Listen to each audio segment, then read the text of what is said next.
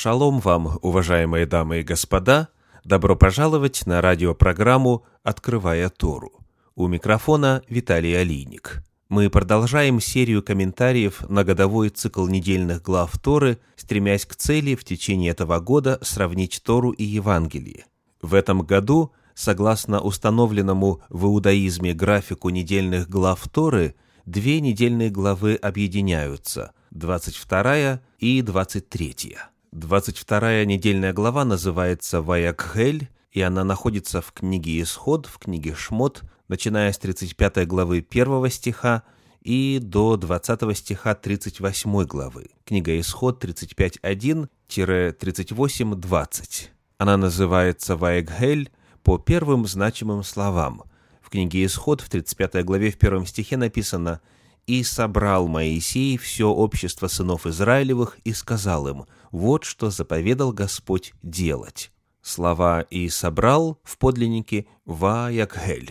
23 недельная глава Торы называется «Пкудей», и она содержится в книге «Исход», в книге «Шмот», начиная с 38 главы 21 стиха и до конца книги, до 38 стиха 40 главы. Книга «Исход» 38.21-40.38. Название этой недельной главы также взято из первых значимых слов. Книга «Исход» 38.21 говорит «Вот исчисление того, что употреблено для скинии откровения, сделанное по повелению Моисея посредством левитов под надзором Ифамара, сына Ааронова, священника». Слово «исчисление» в оригинале «пкудей». Сегодняшний комментарий основан на этих двух недельных главах Торы. Мы рассмотрим сегодня тему природы пожертвований для Господа. Вот что на эту тему записано в 25 главе книги Исход в первых восьми стихах. «И сказал Господь Моисею, говоря, «Скажи сынам Израилевым, чтобы они сделали мне приношения. От всякого человека, у которого будет усердие, принимайте приношение мне. Вот приношения, которые вы должны принимать от них. Золото и серебро и медь, и шерсть голубую, пурпуровую и червленую, и весон, и козью, и кожи бараньи красные, и кожи синие, и дерева сетим, елей для светильника, ароматы для елея помазания и для благовонного курения, камень оникс и камни вставные для ефода и для наперстника. И устроят они мне святилище, и буду обитать посреди их». Итак, перед народом стоит задача построить святилище, и звучит призыв «Скажи сынам Израилевым, — говорит Господь, — чтобы они сделали мне приношения».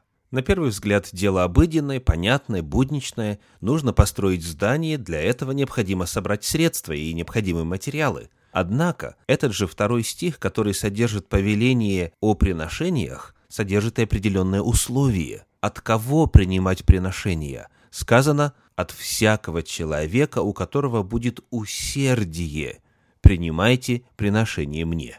В комментарии Раши на слово «усердие» написано следующее. «Имеет то же значение и от того же корня, что и доброхотный дар, и означает добровольность, доброхотность».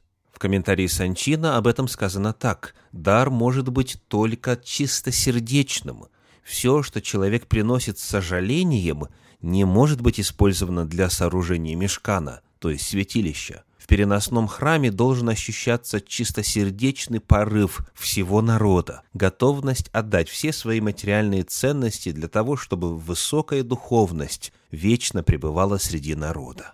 Моше в точности передает Божье повеление, и вот далее описывается реакция народа. 35 глава книги «Исход», стихи с 20 по 22 и с 26 по 29. «И пошло все общество сынов Израилевых от Моисея, и приходили все, которых влекло к тому сердце, и все, которых располагал дух, и приносили приношения Господу для устроения скинии собрания и для всех потребностей ее и для священных одежд и приходили мужья с женами, и все по расположению сердца приносили кольца, серьги, перстни и привески, всякие золотые вещи, каждый, кто только хотел приносить золото Господу. И все женщины, которых влекло сердце, умевшие прясть, пряли кожью шерсть. Князья же приносили камень оникс и камни вставные для ефода и наперстника, также и благовония, и елей для светильника, и для составления елея помазания, и для благоводных курений. И все мужья и жены из сынов Израилевых, которых влекло сердце, принести на всякое дело, какое Господь через Моисея повелел сделать, приносили добровольный дар Господу. В этом отрывке есть несколько фраз, которые подчеркивают добровольный характер приношений, а также чистосердечность и доброхотность в этом служении. Эти фразы встречаются семь раз. Вот они, все которых влекло к тому сердце, все которых располагал дух, все по расположению сердца, каждый, кто только хотел, все которых влекло сердце, которых влекло сердце принести, приносили добровольный дар Господу. Тора подчеркивает мотивационную составляющую служения приношений. Вновь обращаемся к комментарию Раши.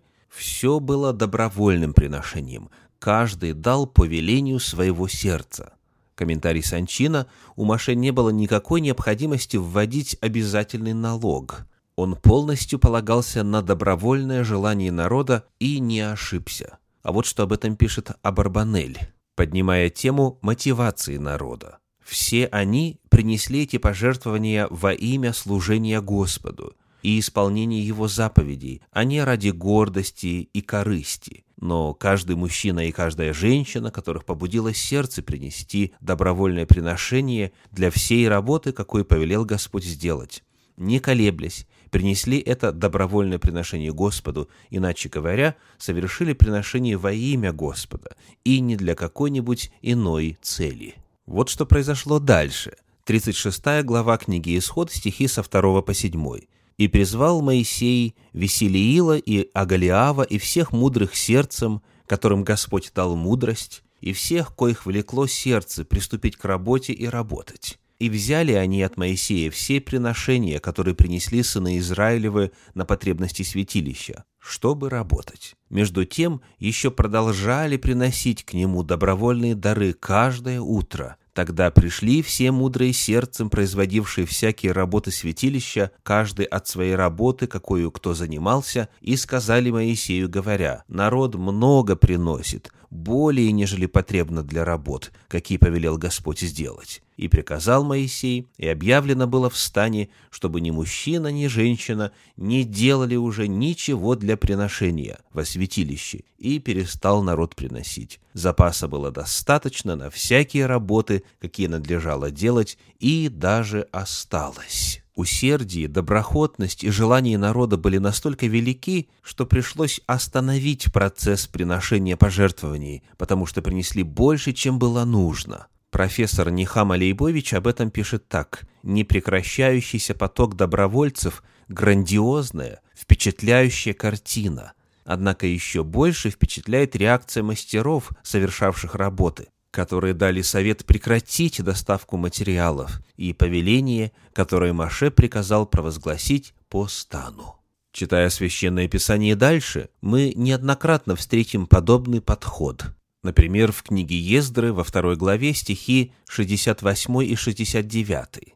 «Из глав поколений некоторые, придя к Дому Господню, что в Иерусалиме, доброхотно жертвовали на Дом Божий, чтобы восстановить его на основании его по достатку своему они дали в сокровищницу на производство работ 61 тысячу драхм золота и 5 тысяч мин серебра и 100 священнических одежд. Далее в третьей главе этой же книги Ездры в пятом стихе написано – и после того совершали все сожжения постоянные, и в новомесячье, и во все праздники, посвященные Господу, и добровольное приношение Господу от всякого усердствующего. Говоря о природе пожертвований и в Торе, и в Танахе в целом, мы находим не только факт обильных пожертвований, но и указание того, что это осуществлялось доброхотно, добровольно, по усердию, от искреннего сердца, Открывая теперь апостольские писания, мы находим тот же самый подход. Второе послание Коринфянам, 9 глава, 7 стих.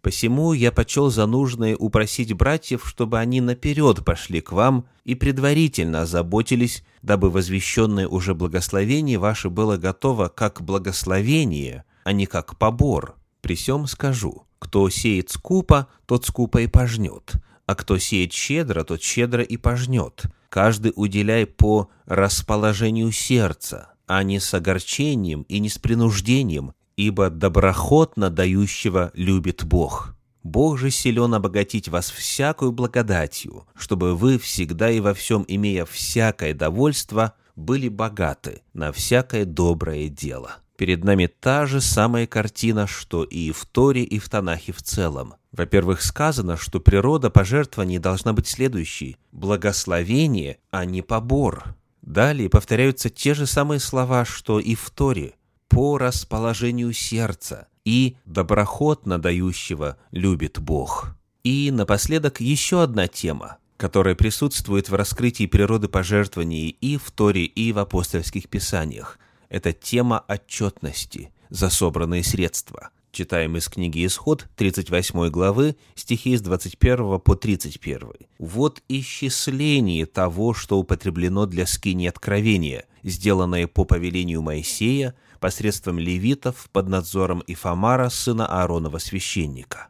Всего золота, употребленного в дело на все принадлежности святилища, золота, принесенного в дар, было 29 талантов и 730 сиклей, сиклей священных. Серебра же от исчисленных лиц общества 100 талантов и 1775 сиклей, сиклей священных. 100 талантов серебра употреблено на вылитие подножий святилища и подножий у завесы, 100 подножий из 100 талантов по таланту на подножие а из 1775 сиклей сделал он крючки у столбов и покрыл верхи их, и сделал связи для них. Меди же, принесенная в дар, было 70 талантов и 2400 сиклей. Из нее сделал он подножие для столбов у входа в скинию свидетельства, и жертвенник медный, и решетку медную для него, и все сосуды жертвенника, и подножие для столбов всего двора,